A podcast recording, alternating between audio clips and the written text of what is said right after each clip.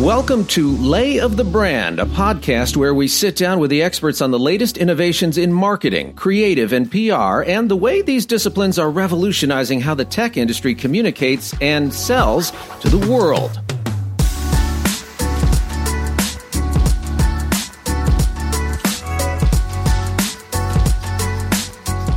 I'm Merit Group Senior Strategist Richard Sheehy, and this time on Lay of the Brand, we hit the road for a special panel discussion recorded at George Mason University on reputation management in the tech industry, challenges and strategies.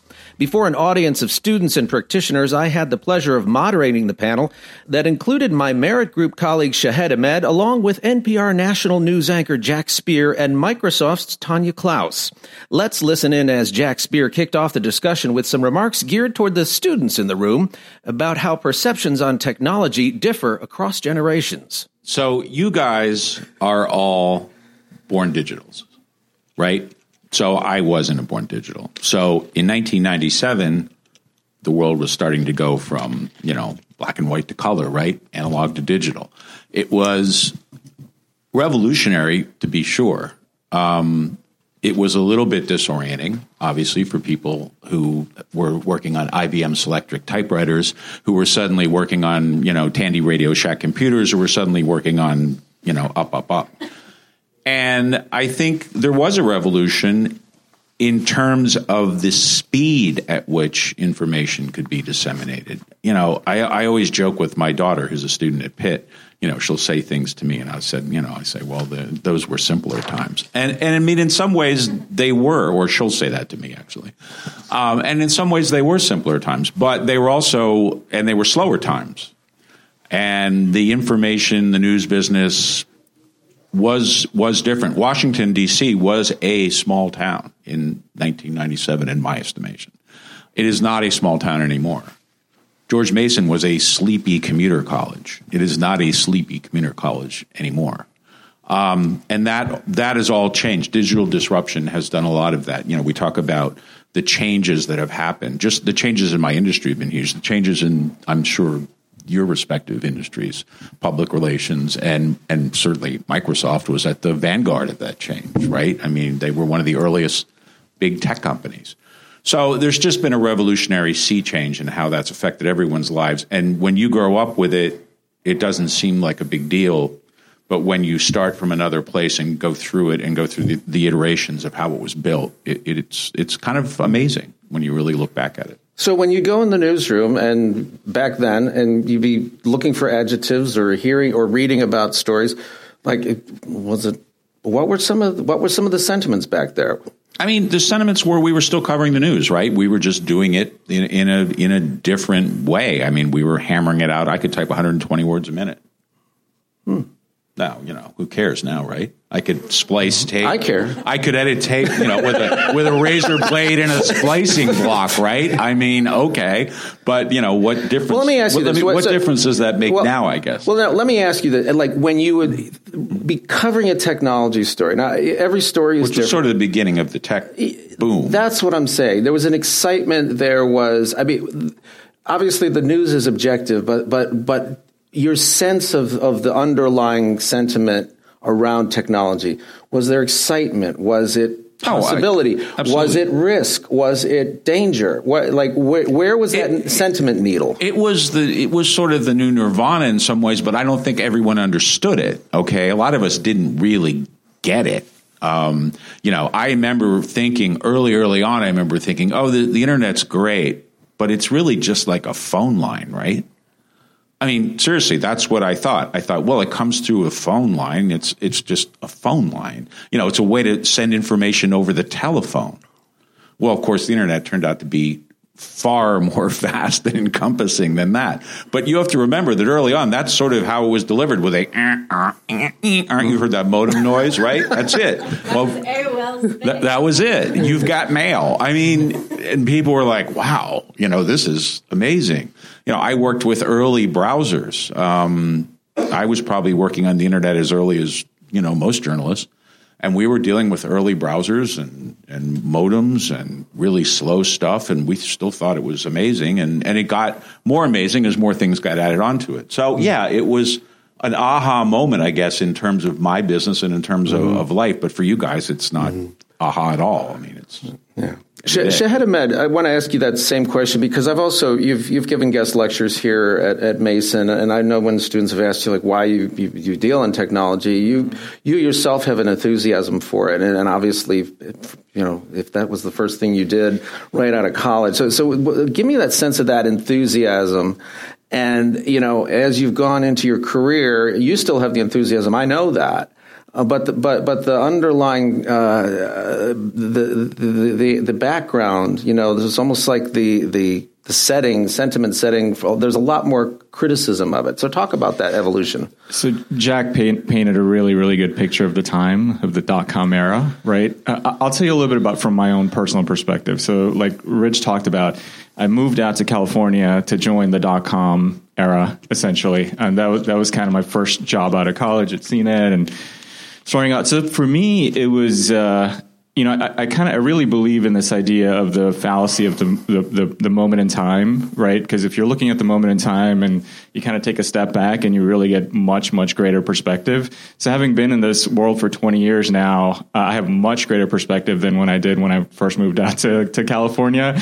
But at that point, a couple things happened. One was wonder is an adjective because I just I just looked at the change that Jack was describing so well. And I just felt like it's incredible. You know, I didn't I didn't know how it was going to change my life. I didn't know what the internet was going to be about, but I knew something was happening. The the second thing is love. I, I actually fell in love with technology um, when I was out there in California and I was working at CNET and I saw how we were able to communicate with people and you know, message boards and video and things that we take for granted today were were things that were starting out um, back in 97, 98, and 2000. Um, and so, from my point of view, I didn't realize what was happening. And I want to talk about this a little bit more, Rich, you know, as, as we keep continuing this conversation. But I think we're kind of at, still in that place. Um, and so I think I think there's a lot more change to come. Um, I think we're still kind of in the early innings of what's what's going to happen. Um, so as you guys kind of you know go into the, go into your jobs, work in technology, uh, potentially, uh, I hope you guys feel the same way. I hope you feel wonder and I hope you feel love because I do think. Uh, it's going to take a joint effort to address a lot of the challenges that that Rich so, was talking So very about. quickly before I get to uh, Tanya, this idea of wonder and love, especially you know advising you know a new generation. Uh, how did you navigate some of the the less flattering stories? I mean, I'm not going to ask you whether you felt. Uh, I mean, did, did technology ever let you down, or you, were you ever thrown by? Oh my God, I, I love this technology, but look what look at this privacy issue. Like, how did you incorporate some of the some of the the the less uh, flattering uh, angles and issues that technology, uh, you know, we hear about today. Yeah, it might be a good time to share my point of view, so you guys kind of get a sense of everything else that'll come out of my mouth. Um, but I do believe technology is agnostic. Technology doesn't care about privacy. It doesn't care about you know, access to people's information. It doesn't care about a lot of the things that, that Rich outlined at the beginning.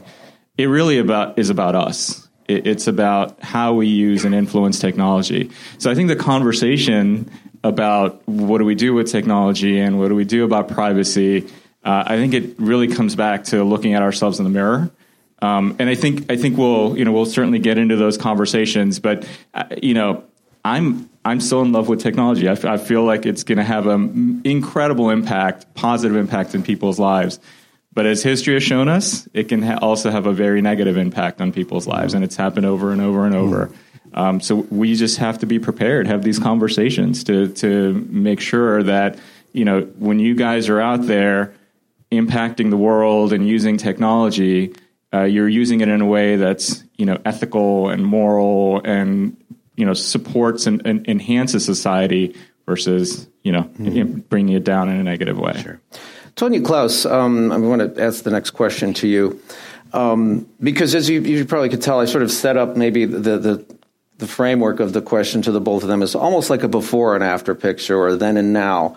Um, but for Microsoft, which has been around for quite a long time, um, uh, back in the mid to late 90s was probably more like a during moment for you um, as opposed to before and after. And the reason I say that is I was still a journalist back then, and I remember at NBC covering the the whole uh, Microsoft antitrust trial that involved Netscape Navigator and whether that could be bundled in. I know that was before your time at the organization, but the organization itself was going through a lot of that challenge, um, including uh, you know the whole CEO behavior thing. There was the Bill Gates's de- deposition, and I and I I mention all of that because I'm interested in your sense, your perspective from an organization that's got maybe a longer history than a lot of these other technology companies. It's it's not the the story arc is not quite linear. Like oh, it was it was great and then it was bad. It's been been some ups and downs, and your company's lived through that. So my question is, what kind of learnings or lessons or takeaways do you think Microsoft has has gotten from that that maybe some of younger companies um, uh, still have yet to learn now that they're facing scrutiny perhaps for the first time? Yeah, I started with, I left the Hill 99, 2000 to move to an agency, actually answered a job in the Washington Post, believe it or not, um, who was looking for someone to work with Microsoft in DC on tech policy issues. So it was intellectual property, and then it was still counterfeiting, like fake disks that people were counterfeiting. So we would go after that Microsoft would go after them in court and so on. And privacy was the first um, issue that I, in addition to the intellectual property, that I kind of dove into on the agency side for Microsoft, and that was around 2000, um, and also some of the browser wars. So Microsoft was one of the first companies to actually hire a chief privacy officer. It was a job that didn't exist, mm-hmm. you know, probably before right around 2000, or no one really knew what they did. And so I remember the press release launching, you know, the hiring of the first privacy officer, which now it's such a sleepy thing. Um, and my clients testifying on the hills uh, on the hill about. What the, do you mean it's a sleepy thing? The, the issue is not a sleepy thing, but it's an expected job. Um, secu- chief security officer, chief privacy officer. You can build a whole career out of privacy and security now. Mm-hmm. So technology has opened up career paths around um, policy issues where you can be an expert um, and you don't necessarily even have to be a lawyer to be a chief privacy officer. A lot of them are now, um, but it's it's an expected um, thought leadership opportunity for companies. So as companies are young and emerging, and even as whether it's Uber or any of the really small tech companies that are just starting, um, they're still grappling with how do they and and Facebook obviously like how do we really think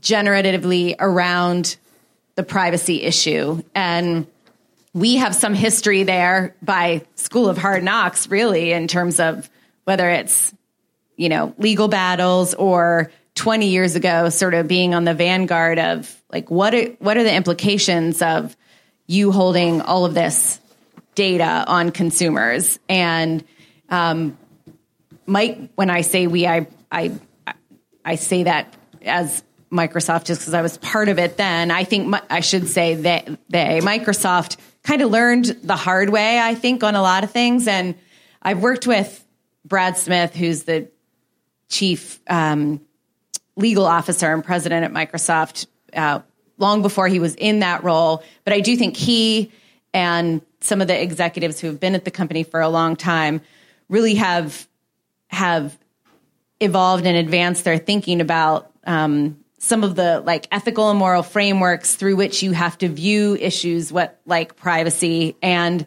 security and artificial intelligence and kind of putting frames together for how do we deal with brave new world so to speak? And what are the what are the lens what is the lens through which you know a company needs to think about that? How you advise your customers to think about ai um, i think you're right that there's a neutrality to the technology in and of itself, but there's very there's a lot of ease for it to be used for good or ill. And so how do you put those constructs in place essentially? And and 20 years ago that thinking was still very new. I think you know, Microsoft and others made mistakes from a privacy perspective, and it led to more structure around how to manage data.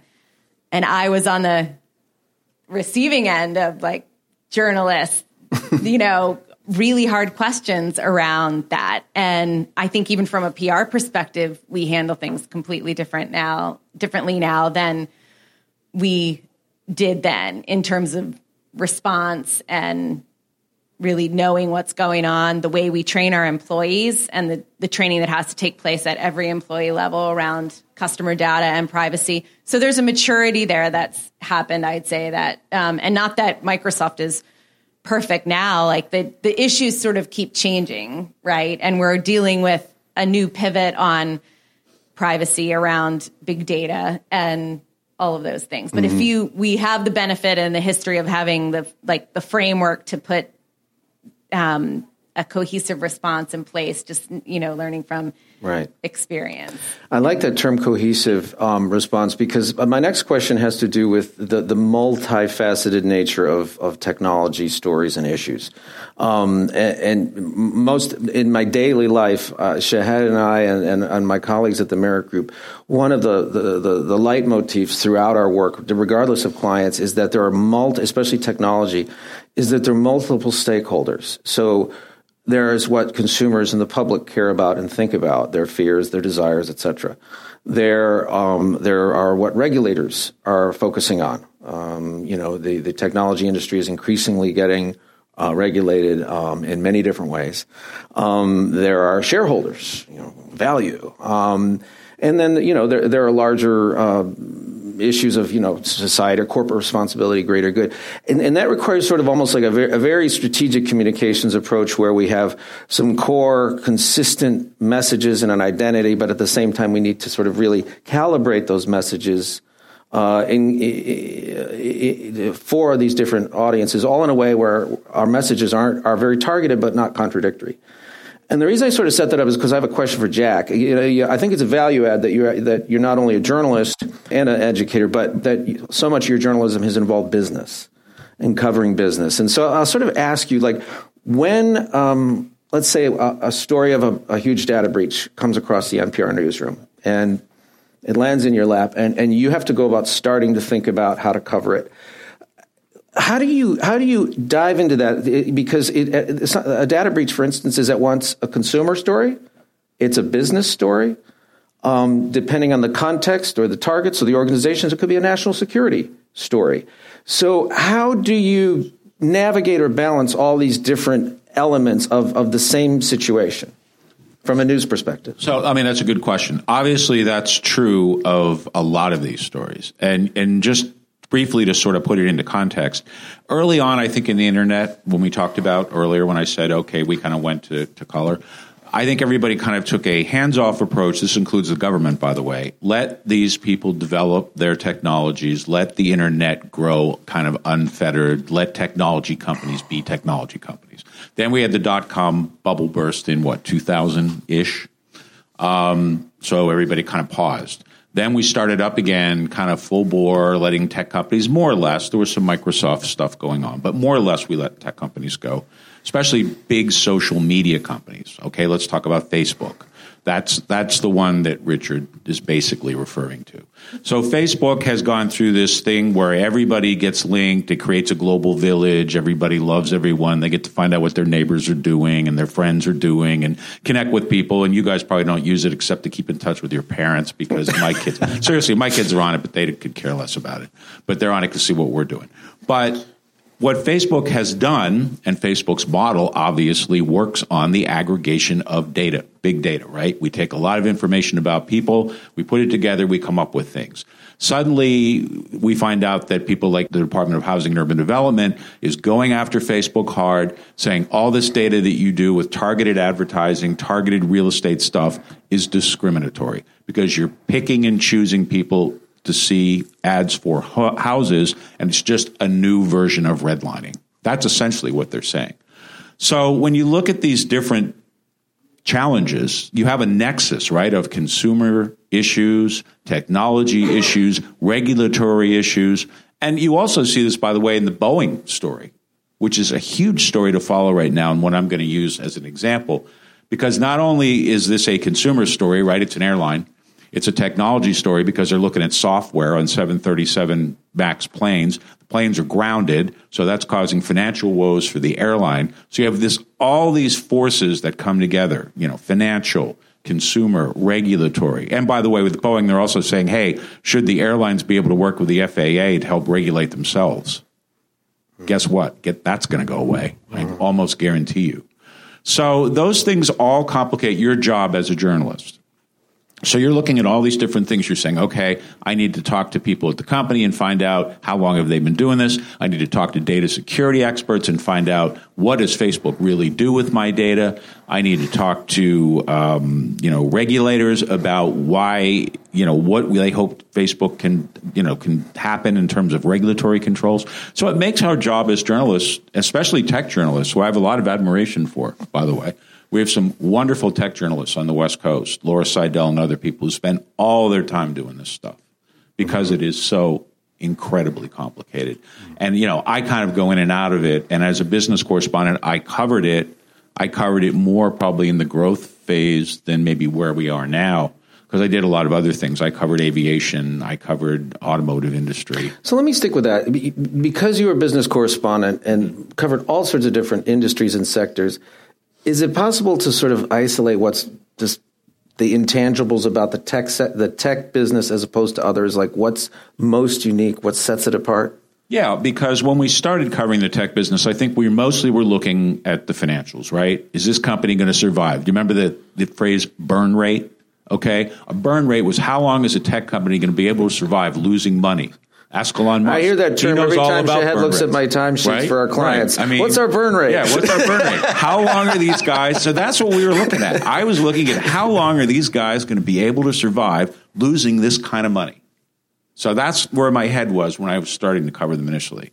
Then we got into the issue. Wait a minute, what are they doing with all this information? And that did not come right away, by the way, because we were still enamored of the industry, enamored of the risk taking the entrepreneurship, the ability to to survive when you're losing you know tons of money. And and no i mean seriously and we were like okay. And then we started to look at privacy and we were like oh wait a minute. This is a whole nother you know area. And the government kind of came got heavy into it a little later. So the government's a little late to the party because i think in some ways they were concerned about you know killing the goose that laid the golden egg mm-hmm. right yeah, no, I think you touched on it. So, so I, I do agree with you, I, I, and it's and it's the government that's late to the party, but it's also us that that's late to the party. Um, so, you know, as, as you guys as you guys know, so the currency of the digital economy is data, uh, like Jack talked about, and you know, the first in, you know internet revolution, we talked about the dot com era. Um, that kind of came and went, and this wasn't much of an issue. But the second coming of it are data companies, essentially companies that you know barter and and build an economy around your information and my information and and everybody else's information. Uh, and so I do I agree with you, Jack. I, I do believe governments and us um, we haven't put the mirror up to that story um, quite yet, and it's happening. It's it's starting to happen.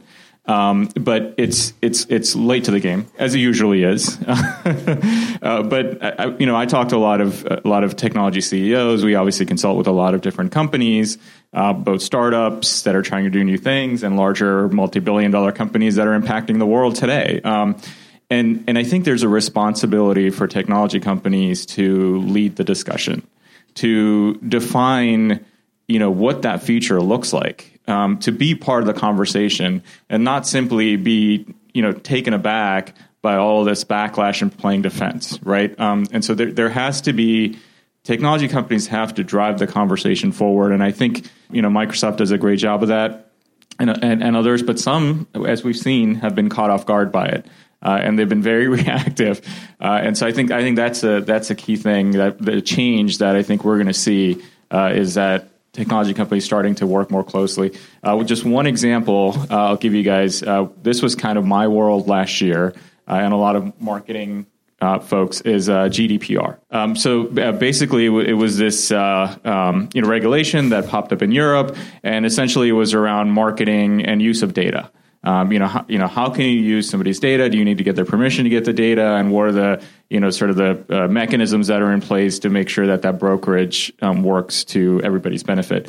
Um, and in the U.S., uh, we don't have similar rules quite yet. I, I think I think it's coming. Uh, I, I, think it's it's you know it's it's definitely coming. There's been a lot of conversation around it, um, but we were all caught off guard, right? So how, you know we collect a lot of information, we send out emails, we're you know sending ads on social media. How how do we do all that business, right? In the context of of this regulation, um, and so I, I feel like we kind of patched a few walls and kind of put you know kind of put put some caulk on some holes but we, we really didn't really solve the problem last year. Um, and so i think we're you know we've got a lot to do on that front. And again like i said marketers and technology companies can definitely take a take the lead there